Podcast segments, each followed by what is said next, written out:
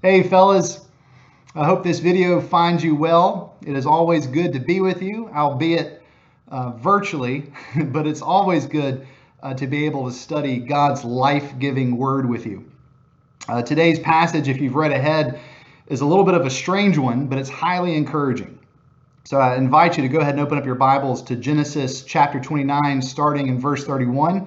We'll go through uh, chapter 30, stopping in verse 24.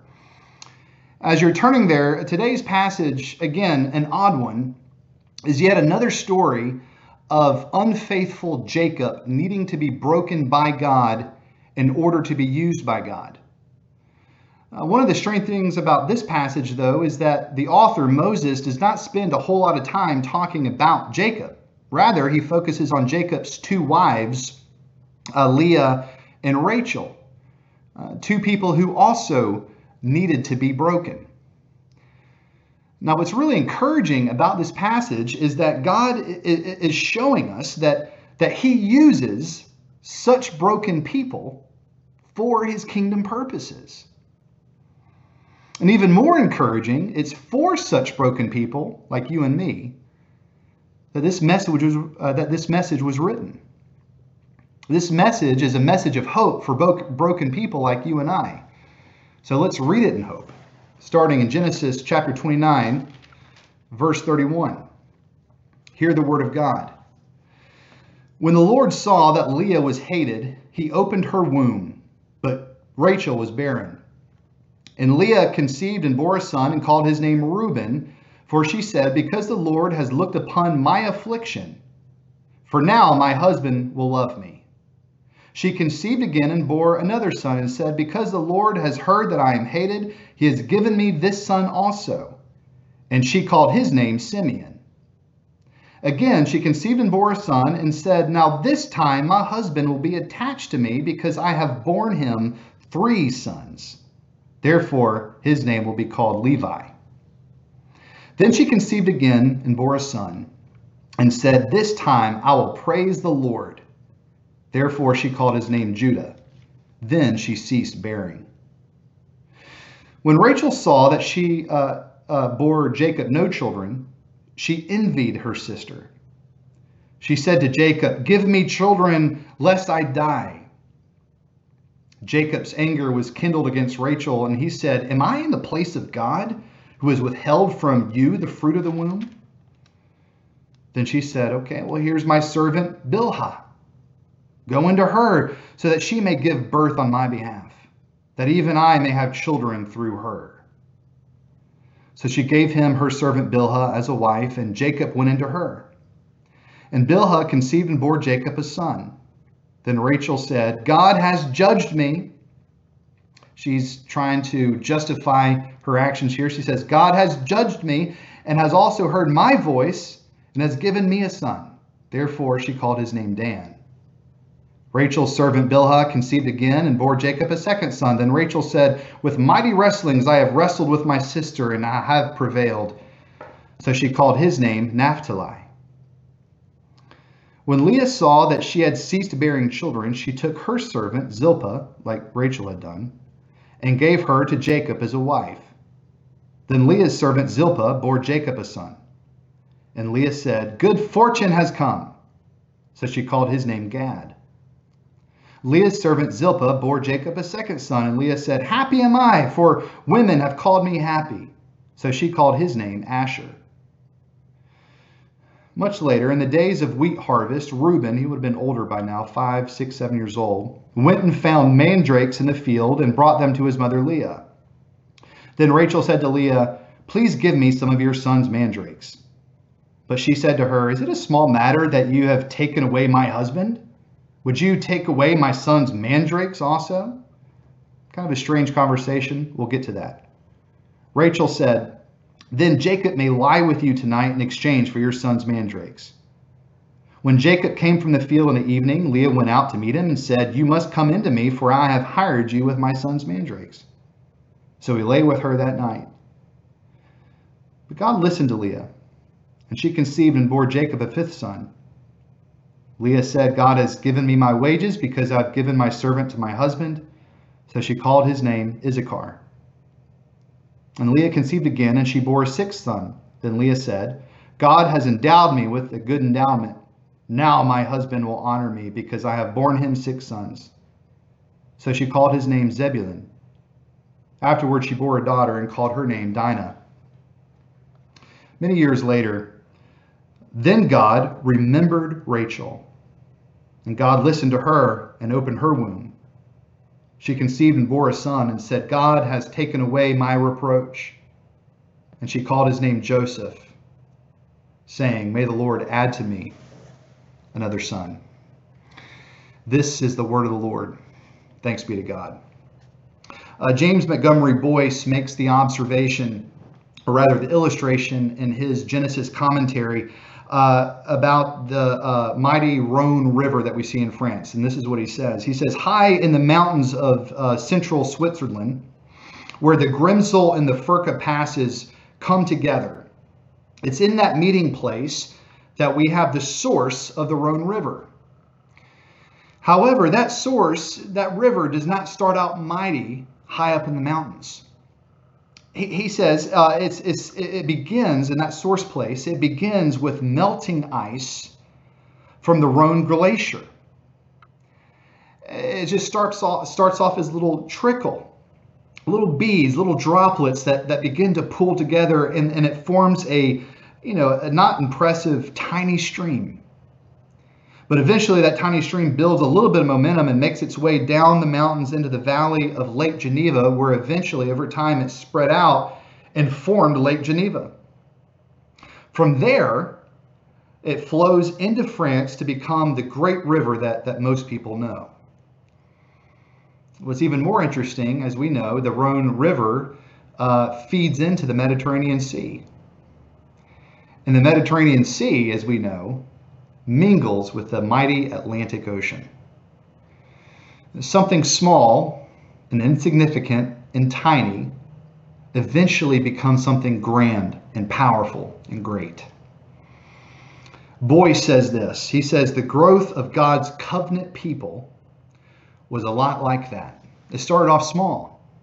It started off with God call, uh, calling Abram out of Ur and we remember back in Genesis 12 when that happened, God gave Abram this, this amazing promise that, that he was going to bless Abram, that Abram was his posterity would be a great multitude, um, so vast beyond measure, more than there are stars in the sky, sand on the uh, on the seashore. And God was going to build him into a great nation through whom he would bless the rest of the world. And not only that, he would take him to a land, the promised land flowing with milk and honey.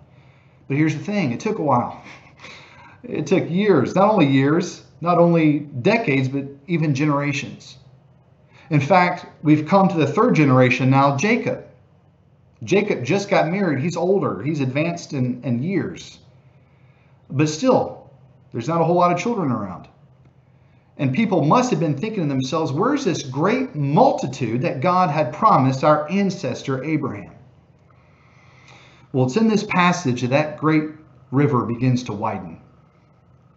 What we have here is the genesis of the 12 tribes of Israel. God is on the move and he's doing something great and grand and powerful. He is making this tiny family into a great multitude.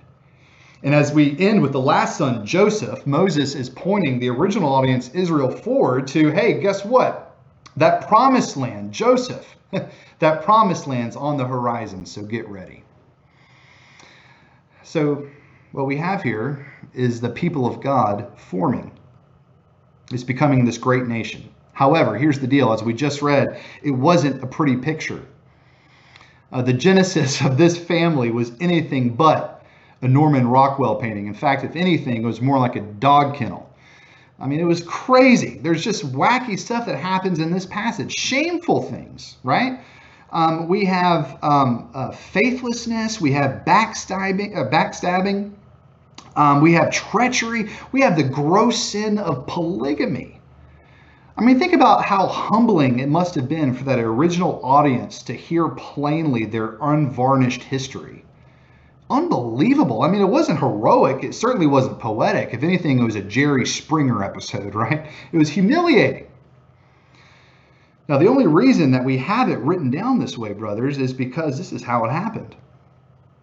It's true. In fact, that gives a whole lot of weight to the historicity of, of, this, of this tale. We have it this way because it's true. And because it's true, you and I can know a few things.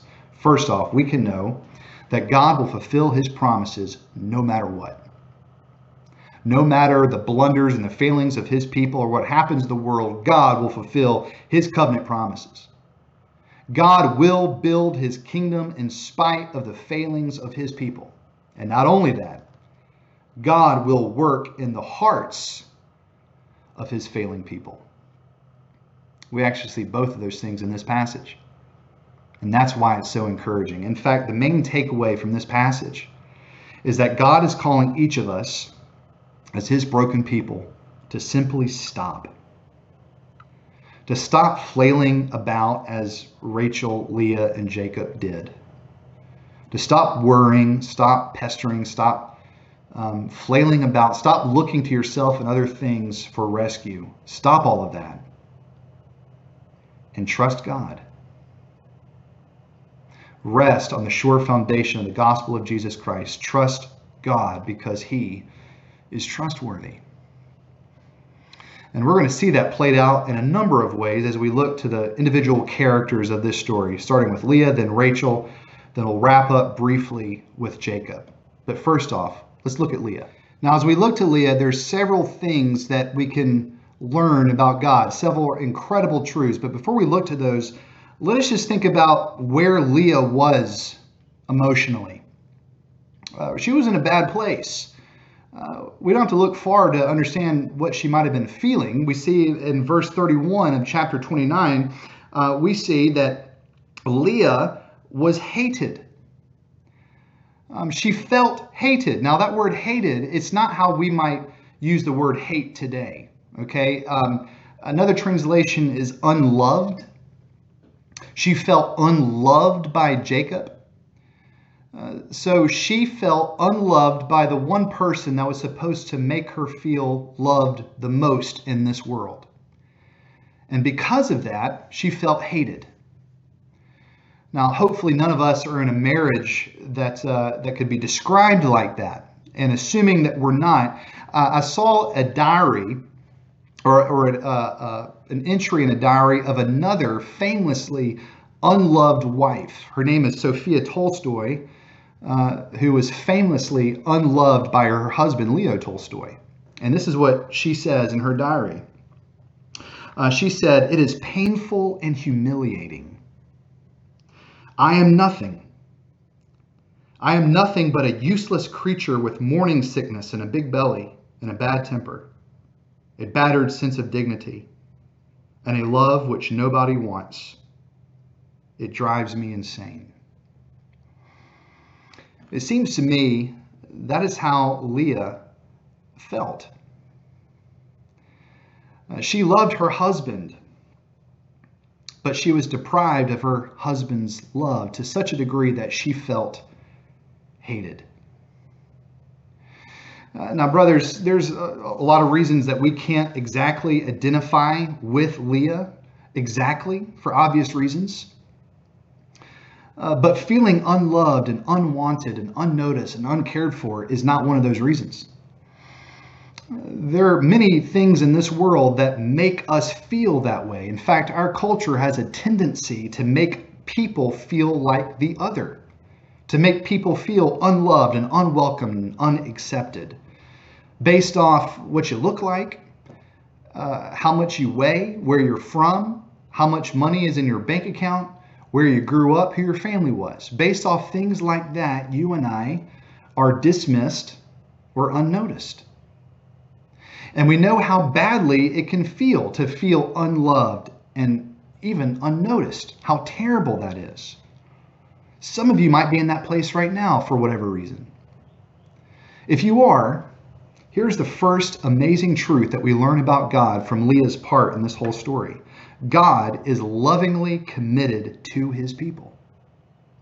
And again, we see that in verse 31. In verse 31, at the very beginning, it says that the Lord saw Leah. The only reason that we know that she was hated in the first place is because God tells us God saw Leah and opened up her womb. Now, brothers, it is no small thing to be seen by God. Uh, to know that God sees you ought to change your entire disposition.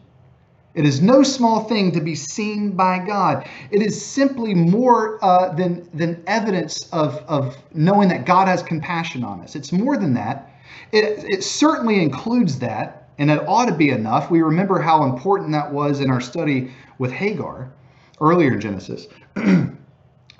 but it's more than that. It, it tells us um, also that it reinforces the idea that God particularly loves the outcast and the unnoticed, the other and the unloved.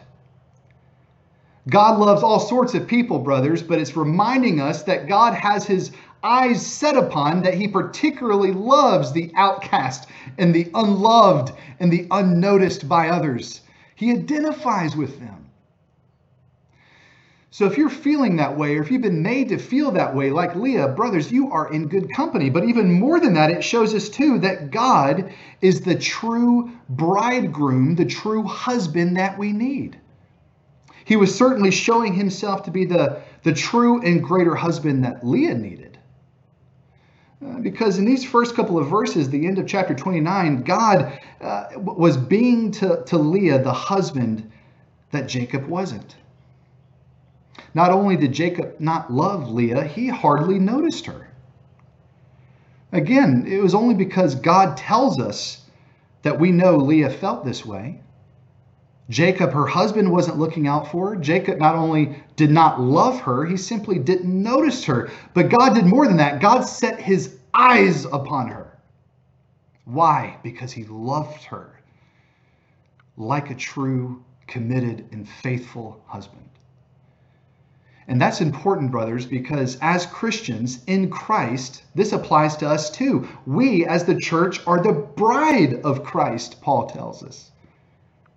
He sets his eyes upon us, God does. He loves us more than we could ever possibly love ourselves. He cares for us more than anybody else ever has. And he's committed to us as our husband. You want to know what kind of husband Jesus is? Well, just Look at some of the things he says of himself in the Gospels. One of my favorite is in Matthew chapter 11, verse 28 through 29, where, where Jesus says, Come to me, all who labor and are heavy laden, and I will give you rest. Take my yoke upon you and learn from me. Why? For I am gentle and lowly in heart the high king of heaven describes himself as gentle and lowly in heart. Now, what does that mean? In layman's terms, it means that Jesus is far more accepting than we could ever give him credit for. We don't have to run through uh, obstacle courses, we don't have to jump through hoops. He's far more accepting than we could ever give him credit for. And he who is holy and majestic and all powerful, even though that's the case, more so than any other person in history, is more approachable than we could possibly imagine. He made himself nothing to identify with those of us who are nothing. You don't have to fill out a resume. You don't have to wait in line. You don't have to bite your nails. All you simply have to do is answer his call to come to him. And he will embrace you like a committed, faithful husband, the husband that he is to his bride, the church. He's committed to you and he's committed to his people. The second thing that we see about God in this is that uh, God graciously draws his people to himself. Now, we see God actually do this in two different ways uh, with Leah. First off, God used her deprivation. Remember, she was deprived of love from her husband. At first, she didn't have any children, she didn't have a family.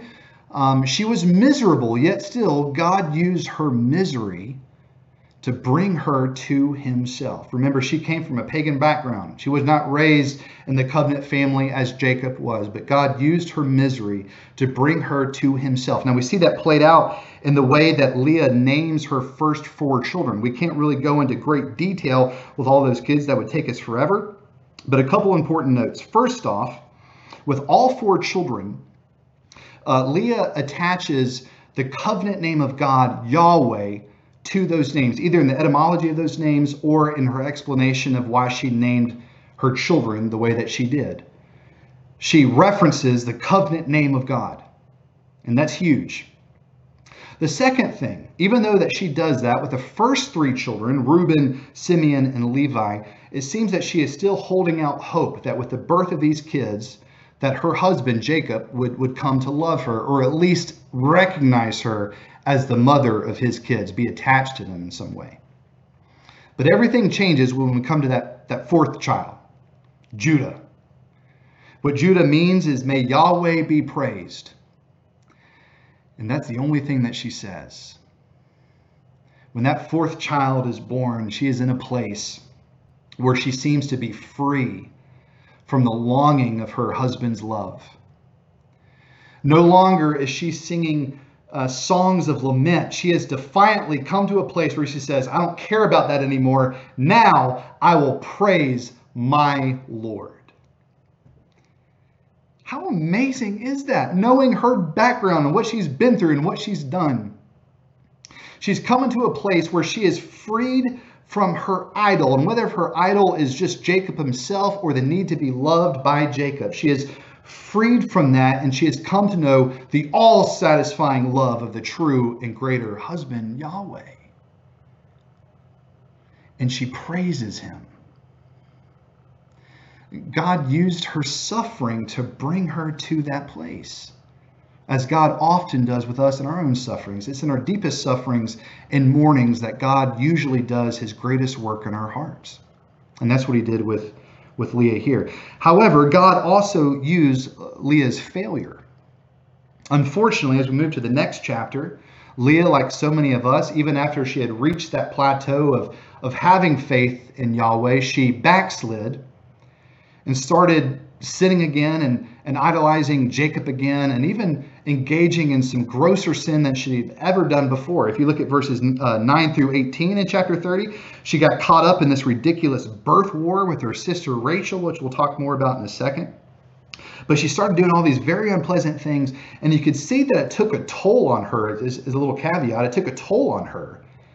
Because with those subsequent children in the middle of these birth wars, their names had nothing to do with the covenant name of Yahweh anymore. In fact, there was pagan connotations attached to the names of those children, like, like Gad and Asher, uh, talking about luck and, and happiness, worldly happiness. It seems as if she has taken her eyes off of God altogether and she has forgotten where true happiness and satisfaction is found. She's floundering again as we get into chapter 30. However, if you look at verse 17, verse A, we see indication that somewhere in there she started seeking the Lord again because it says that God, in spite of all of her sin in 17a, listened to Leah. Now, of course, she wasn't perfect. She had, um, um, you know, she was trying to justify some of her actions, but it's clear that she that she sought the Lord finally at some point, and and God listened to her. God reached down into the muck of her life and used even her failings to bring her closer to himself. And we're going to see that big time in subsequent weeks, especially when she rejects her pagan father Laban and all of his uh, pagan background in order to follow Jacob and the God of Jacob. But nevertheless, God reached down into the, to the muck of her life, and by grace, He reached her up and gave her what she most desperately needed Himself. Brothers, Leah was in a very bad place. She was in a bad situation, and God did not completely change her situation, but God would completely change her heart. By grace, God broke her, and God continued to break her of her addiction to find satisfaction in places other than God. In His grace, he brought her to himself, the true husband. And brothers, as our true husband, God will do the same for us too. Uh, because he loves us more than we could ever be loved by anything or any person in this world. Now, we're also a lot like Leah in that even as Christians, even knowing that truth, we often take our eyes off him and seek to be satisfied and loved in other places. We hate it, but we do it still. The Bible actually gives us a remedy for that. And this is a little bit of a caveat. Uh, whenever you're feeling the pangs of your deprivation, whenever you're starting to become angry and tempted to take your eyes off the Lord and to trust in other loves, this is what the Bible says do. It says, in those moments, praise God. It says, remember to talk to yourself and give God thanks. Psalm 43, verse 5 says, Why are you cast down, O my soul? Why are you depressed? Why are you in turmoil within me? Why are you fretting? My hope is in God, for I shall praise him, my God, and my salvation. Martyn Lloyd-Jones, that great um, exegete and theologian, said whenever he would get depressed and whenever he would become tempted, he would speak to himself. He would grab his heart and his soul by the nape of its neck and talk sense to it. He says, What are you fretting about? Our hope is in God, for He is our salvation.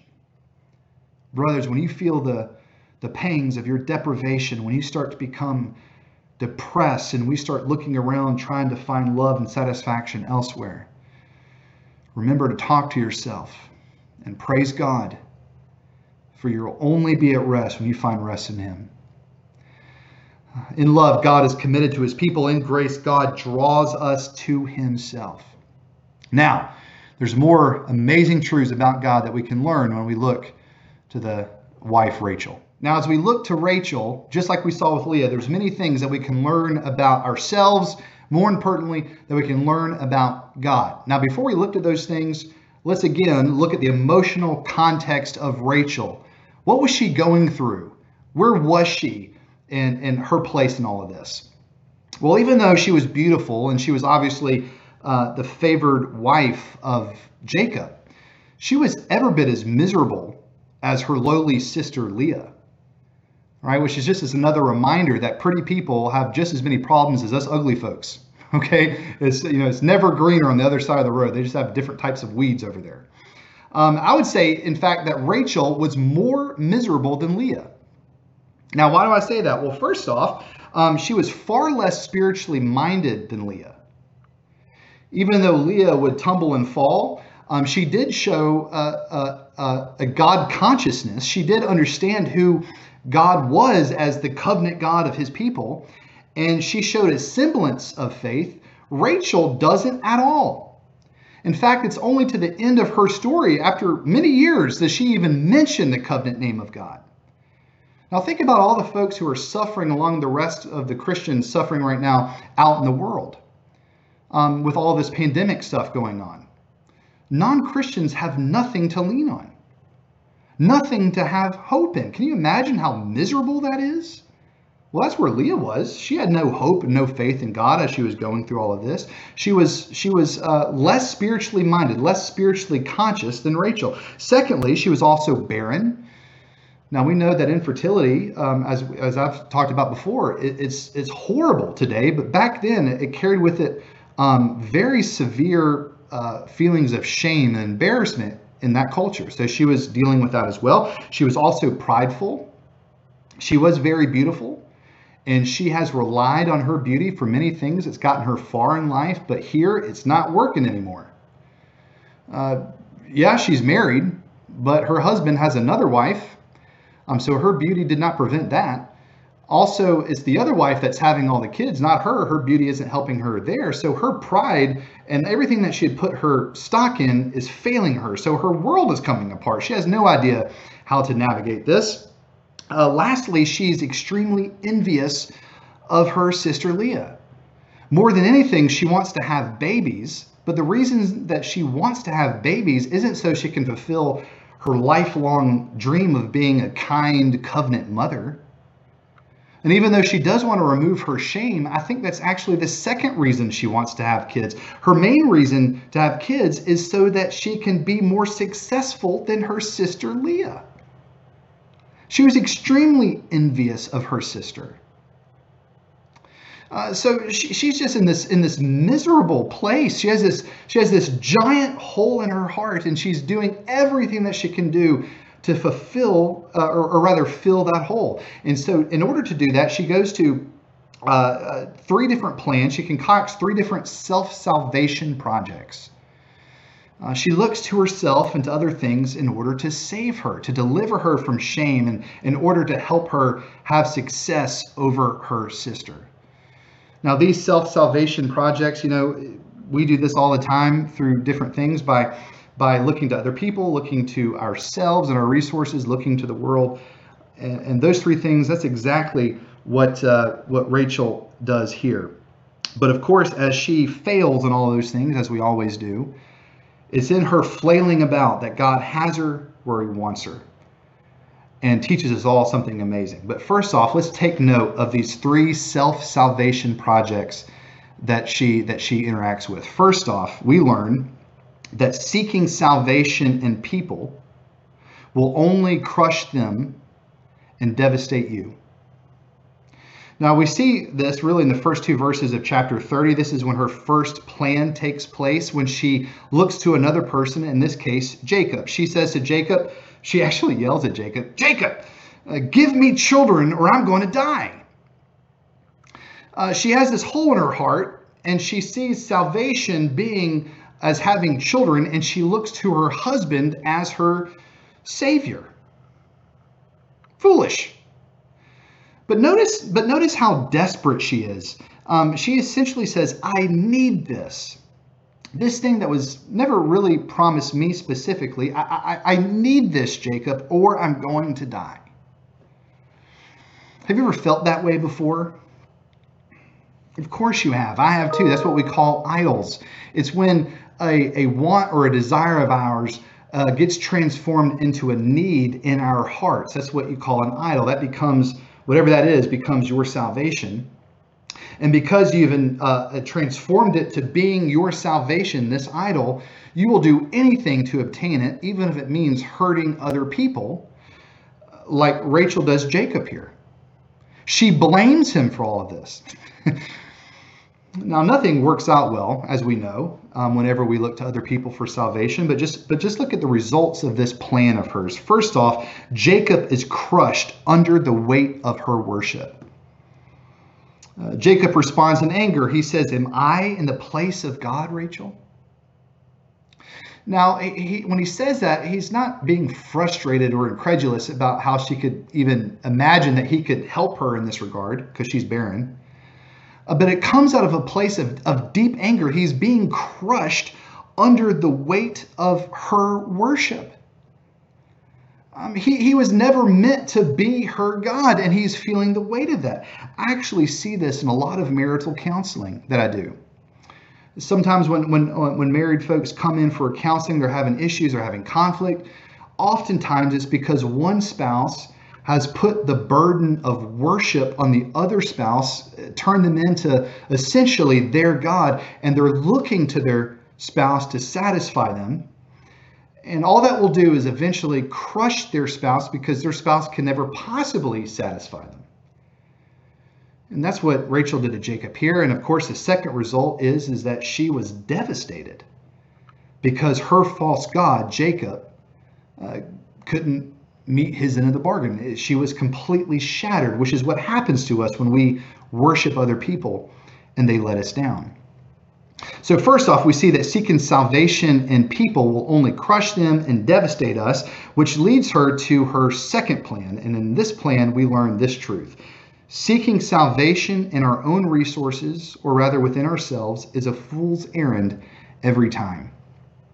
After her first plan went belly up, she then looked to herself and she dipped into her own resources to, to fix the problem. And in this case, the resource was her maidservant, Bilhah.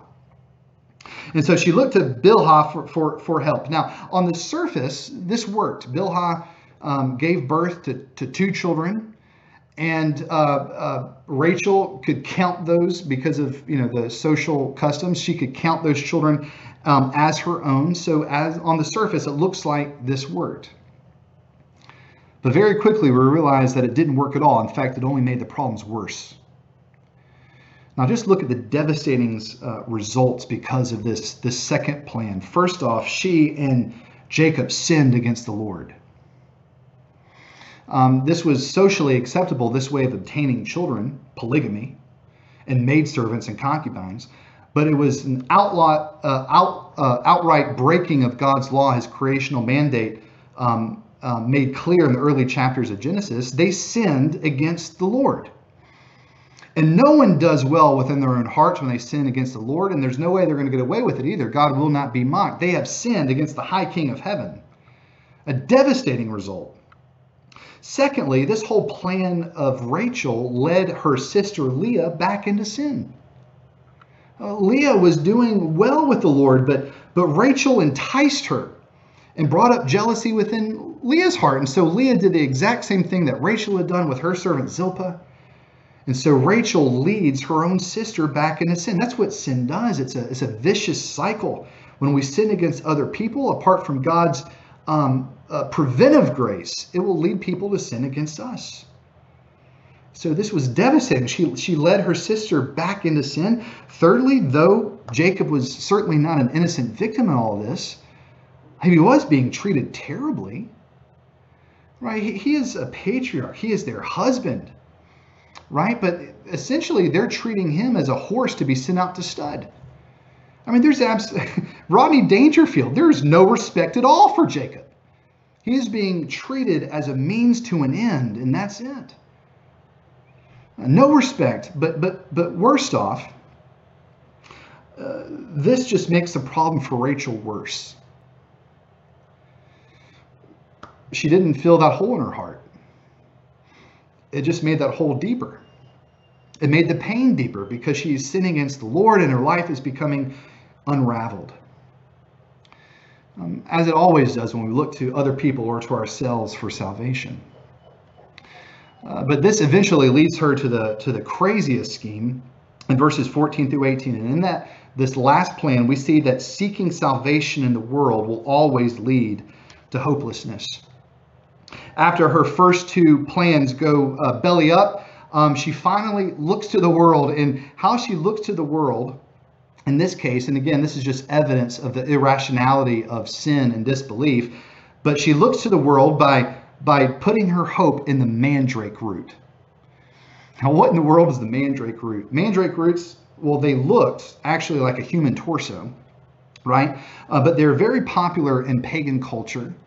Um, it was um, essentially thought of to be as an aphrodisiac um, and also a means of making someone uh, more fertile right? So and she so, so she saw the opportunity to get these mandrakes, and so she put her hopes in, in, in those things. It's kind of like a superstitious pagan over-the-counter pill that we might be able to find at the gas station, something like that. So she saw the opportunity to put her hope in all these things, and she makes a deal with her sister Leah, and she says, "Leah, you know, uh, let me let me get those mandrakes. I want to have babies like you have." And and and Leah gives her lip and so Rachel makes just this crazy deal. Rachel says, "Leah, I know that that my husband hasn't really been sleeping with you lately because he loves me more, but here's the thing. I'll hire him out to you if you give me those mandrakes because I want to have babies so much." Leah was like, uh, "Okay," and and that's what happens. That the deal gets played out, but it doesn't work. In fact, it, it backfires. Leah has two more children Rachel remains barren. The world failed her, as it always does. And, brothers, that is just another reminder to us, right? That nothing in this world could ever possibly save us. Whether if it's mandrakes, or the stock market, or better oil prices, a retirement plan with lots of money in, or even great health. Those things cannot save you, truly. How could anything possibly save us? That something as so small as a microscopic virus can cause those things to crumble. Placing our hopes in the things of this world to save us and to satisfy us is hopeless, as Rachel found out. So here's Rachel. After seven long years, she comes to the end of her rope. She goes silent. She comes to the end of herself. Everything is hopeless. But that's exactly where God wanted her. This is what she learned and what we need uh, to learn from this whole episode with Rachel. And it's this Brothers, in grace, uh, God remembers his people. he remembers us. As we get to, to verse 22, again, Rachel had finally come to the end of herself. That beautiful, favored wife who up to this point had never mentioned God, now in desperation, when all of her devices and ploys have failed, cries out to the Lord, uses his name in rescue. And what happens? That's where God wanted her. God hears her. God remembers his grace, and in grace, he reaches down into her life to deliver her. He rolls back her reproach, he removes her shame, and he opens her womb. What's really interesting is the verbiage that's attributed to God in verses uh, 22 through 24 is the same words attributed to God in the very important passage for Israel in Exodus chapter 2, verses 23 through 25. You remember that passage where we read, After their years in Egypt, Israel's cry for rescue from slavery came up to God, but God heard their cry and God remembered his covenant with Abraham, Isaac, and Jacob. And what did God do? In his, in his grace, he reached down into the muck and delivered Israel. And Moses is saying that's exactly what God did with Rachel. Brothers, Rachel was in bondage to her sin. She was in bondage to her shame, but God heard her cries for deliverance. He remembered his covenant of grace. And in grace, he reached down into her life to deliver her. All of a sudden, the, the glorious nature of the grace and the love of the covenant God just dawned on Rachel. She had the film of her eyes peeled back. Her heart was now opened. And with the birth of her first son, uh, she simply says, The Lord has taken away my reproach, like nothing else has before. It is the Lord who has taken away my reproach. She uses his covenant name for the first time. And then, secondly, she says, and she asked for the Lord for another child. Finally, going to the place she should have gone in the first place for blessing. But, brothers, isn't that how it usually is with, with knuckleheads like us and obstinate sinners? That it's only when other loves have failed us that we've turned to the true bridegroom. And it's only when we have fallen to our knees in helplessness that we're finally in a position to look up to the help of the helpless. Brothers, both Leah and Rachel were in the far country. They both had their idols, they both had their sins problems, they both had their tendency to run away from the Lord, looking after uh, for other things for help and rescue. But God, who had set his love upon them before the foundation of the world, reached down into their lives to rescue them. They didn't earn it, they didn't achieve it, but God, in his grace, did it. It was by grace alone. And therefore, we can trust him. We can trust this God of grace who is committed to his people and will do anything and everything to bring us closer to himself, even using our, our uh, deprivations, even using our failures. We can trust him because he remembers his people. Now, lastly, let's look to Jacob. Now, lastly, and hopefully very quickly, we have Jacob. Now, again, remember, uh, this passage doesn't deal a lot with Jacob. It's more focused on his wives. But even still, Jacob had sin in his life, even more so than his two wives, as we've seen in, in previous weeks. And just like Rachel and Leah in this passage, God needed to get him to a place that he might be broken, a situation that he could not manipulate himself out of. And that's exactly what we find here. God got him where God wanted him. Uh, this situation was completely outside of his control. His wives are out of control. There's nothing he could do to, to harness them in. Um, he was still, this is kind of in the background, but he's still being abused by his uh, father in law, Laban. He's being treated as a slave, uh, uh, most likely. Um, and, and thirdly, though he loved his wife, Rachel, very much, there's not a blessed thing that he could do to alleviate Rachel's pain and problems. Uh, he was helpless. And essentially, God got him to a place where Jacob finally started realizing that Jacob isn't God. Um, and for the most part, he's, he's lived that way as if he is, but he's now in this situation where he realizes that, that he's not God, he cannot control everything. And it's actually here that he begins to, to really look to God.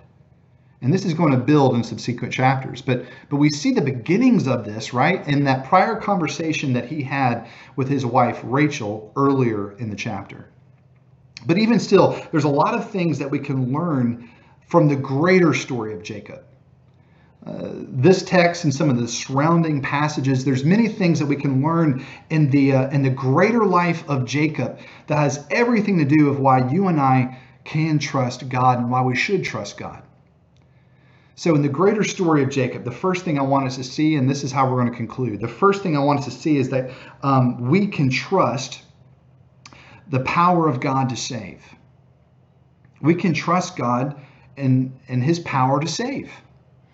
I mean, it's just simple as that. As we've seen the story of Jacob and his and his family, time and time again, we see in Jacob's life and in his and his greater family's life that God shows up in power when they are in their weakest moments. God brings life out of dead, broken, barren places time and time again. First off, Jacob learns this a little bit later when he's in his famous wrestling match with God and God breaks his hip. And it's there that he starts to finally lean on God and look to God for provision and blessing. That's when his faith reaches its mountaintop where he's trusting in the Lord, but it's in that place of weakness. Rachel learns that lesson here in her infertility as her mother in law, Rebecca, and Jacob's grandmother, Sarah, learned before her. Uh, time and time again, over and over, God shows up and shows out that his salvation is not the fruit of human ability with a little bit of God's help sprinkled on top, but rather it's by God's power and God's grace from start to finish. We can trust God and his power to save and bless brothers. And it's actually when we begin to trust Him that we understand that His grace is more than sufficient and that His power is made perfect in our weakness, but we can trust Him. So stop. stop trying to save yourself and trust Him because He's power, powerful and mighty to do it. Secondly, we learn that God uh, will supply our every need. We can trust His provision. Um, most of our sin and our attempts to save ourselves uh, arise out of our fear that God will not provide for us. It arises out of our fear that God will not meet our needs. But what we see every week in the life of Jacob and what the gospel teaches us explicitly, what Jesus says explicitly, is that in Christ we are more loved than we could ever ever possibly imagine. We're more cared for than we could ever possibly care for ourselves. And what Jacob and his family learn here, and what you and I need to, uh, to be reminded of more often, is that when we seek the kingdom of God, as Jesus tells us in Matthew 6, when we seek the kingdom of God, when we seek His will and His plan, when we make that priority, when we seek His righteousness, we don't have to worry about everything else. We can simply trust that God will provide for those things He'll, he'll, he'll provide for our deepest needs, our, our real needs, in ways that you and I cannot even possibly imagine. And the assurance that he will, the proof that he will, brothers, is the cross, as Paul says. We, we, we read this passage last week. That if God did not spare his one and only Son, his precious, beloved Son, if God did not spare him, will he not also graciously give us everything that we need to get home? We can trust his provision. Thirdly, we can trust his plan. His plan for the world and his plan for you and me. We can trust his plan. Even after all of the mess that Jacob and his wives made, even after all of the sinful decisions, the gross decisions, and everything they did to mess everything up, like we said at the very beginning, we see that God will fulfill his promises. God's plan will not be thwarted. And God has made some pretty important promises. He first promised our first parent Adam in Genesis 3, that he will redeem the world. And he's going to do it through the promise of the seed of the woman. Genesis chapter 12, we spoke about this already. He made a major promise to, to Father Abraham, our father in the faith, that it would be through his heir, his true heir, not Isaac, not Jacob, not his posterity, but who his posterity would lead to, the Messiah. It would be through the heir that the world would be redeemed. Then we come to Jacob and these in, in, this Genesis story of the 12 tribes of Israel and all this and all this mess. And what do we see? God fulfills his promises. He, he takes this mess and he brings about 12 kids. And within those 12 kids, we first off, one, have Levi. Levi, who would go on to superintend the, the sacrificial system, the sacrificial system that would point the Old Testament saints to the once and for all sacrifice in the Messiah. Among those 12 kids, we also have Joseph. Joseph, who himself is a Christ figure, a prefigurement to the Lord Jesus Christ. Uh, Joseph, who would be sold into slavery, who would who would harvest grain and keep grain and and save his family, his family through whom the Messiah would come. And within these 12 kids, we have Judah, through whom the conquering lion of the tribe would come. Do you see what this is pointing to? It's telling us, brothers, the victory is sealed up, the victory is in hand no matter uh, no matter what happens in this world, even our own failings cannot thwart God's plan. In fact, those things are just road signs reminding us to seek the Lord because it's God who does all of it in His power and in His grace. We can trust Him. Nothing is going to thwart God's kingdom. Nothing is going to thwart His work in you either. His promises to you as His covenant people. I know sometimes as we just look at our lives day by day, it feels as if God's work is like this, this tiny little stream that's hardly going anywhere. But make no mistake about it. If you are in Christ, if you've turned to the Lord, in spite of your failings, uh, God has promised that He will bring about a completion to the good work He has started in you. Make no doubt about it. By the power of His Spirit, God is causing His river of grace to course through you.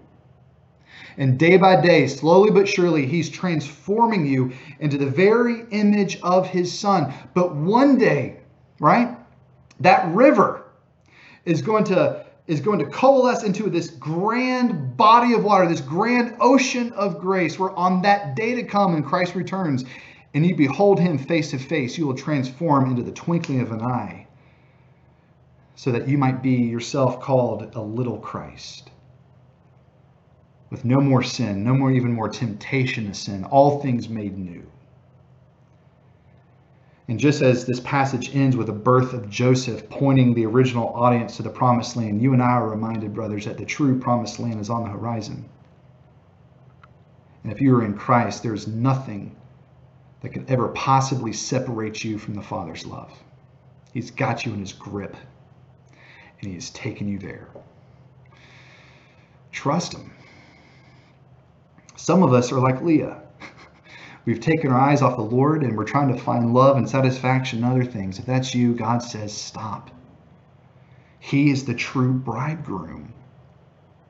He is the one who will love you more than you've ever been loved. He's the one who will satisfy you. Trust Him. Others of us are like Rachel and Jacob. We've run away from the Lord and we're running to other things that we think will save us. If that's you, God says stop. Stop running to other people or other places for things that only God can give you. Brothers, God alone is our hope. The gospel of Jesus Christ alone is our hope. Trust Him and rest assured that if you are in Christ, He is committed to you. He will continue to listen to you. He will continue to set his eyes upon you. He will continue to remember you. He will continue to love you. until you do. And, brothers, that is a God that is worthy of our trust. Trust Him. Amen.